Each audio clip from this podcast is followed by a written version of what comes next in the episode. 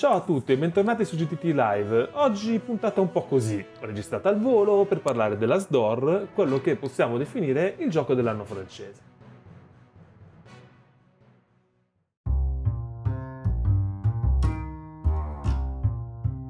Chi mi conosce sa che ho un debole per i giochi francesi e più in generale per come intendono il gioco da quelle parti. Spesso premiano il giusto mezzo tra complessità dei giochi in stile europeo e la cura per l'estetica di quelli di ispirazione americana. Ma vabbè, questa vuole essere una puntata veloce, quindi tuffiamoci nei premi.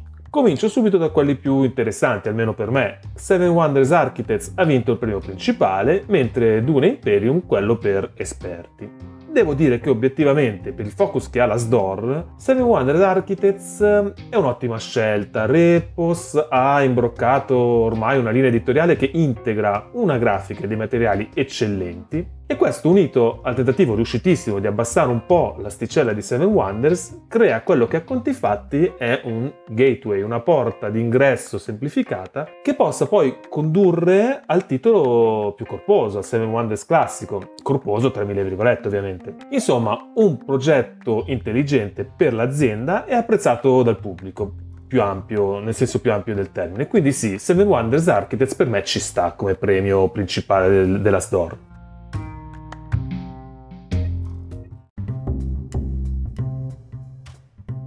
Visto il vincitore della categoria principale era ovvio che il titolo per esperti non poteva essere un cinghiale per espertoni. Devo dire però che Dune Imperium è una gran scelta. In realtà, lo devo confessare, io sono un grandissimo fan di Direwolf, che è lo studio che ha creato il gioco, e soprattutto del loro, del loro clank. Vado matto per la meccanica del deck building in generale e come sono riusciti loro a integrarlo con il movimento su Mappa Clank, eh, per me è un piccolo colpo di genio.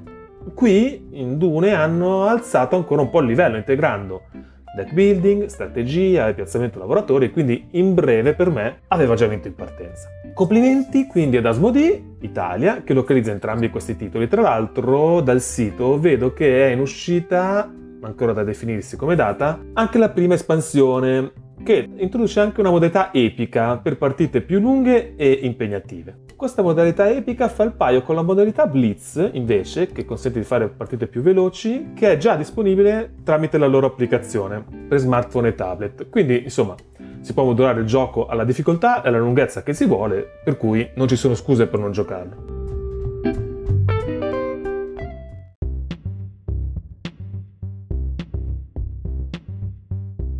Tra l'altro quest'anno debuttava anche la categoria che, tradotta un po' letteralmente, è quella degli iniziati un nome un po' inquietante, però è una categoria che cerca di trovare un compromesso tra il gioco dell'anno e quello per esperti. In questa sua prima proposta il premio se lo porta a casa Living Forest. In questo caso non faccio il sapientone, non lo conosco se non per qualche recensione che ho letto qua e là. In breve parliamo di un piazzamento tessere che fa dell'estetica uno dei suoi punti di forza. In effetti vedo che l'editore è Ludonaute, che è storicamente un editore che riesce a produrre giochi bellissimi esteticamente leggermente e dal peso che oscilla tra il leggero e il medio come regole.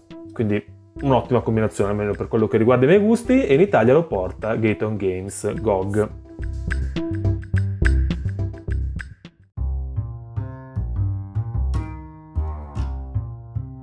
Chiudiamo infine col premio per la categoria dei più piccoli. In questo caso a me ha colpito l'età di partenza, 4 anni. È giustificata perché si è scelta una formula intelligente su cui costruire il gioco, ovvero uno storytelling stimolato dall'uso delle carte. Giustamente il titolo è per uno o due giocatori, con la possibilità di accompagnare il bambino nell'avventura da parte di un adulto. Ho appena scoperto tra l'altro che il gioco dovrebbe essere localizzato in Italia da Genos, quindi complimenti a Genos per la scelta. Bene, come dicevo, puntata veloce veloce con qualche commentino, sono però curioso di conoscere anche la vostra di opinione. Vi ricordo che se la puntata vi è piaciuta potete mettere un bel like e seguire il canale. Questo ci consentirà di crescere.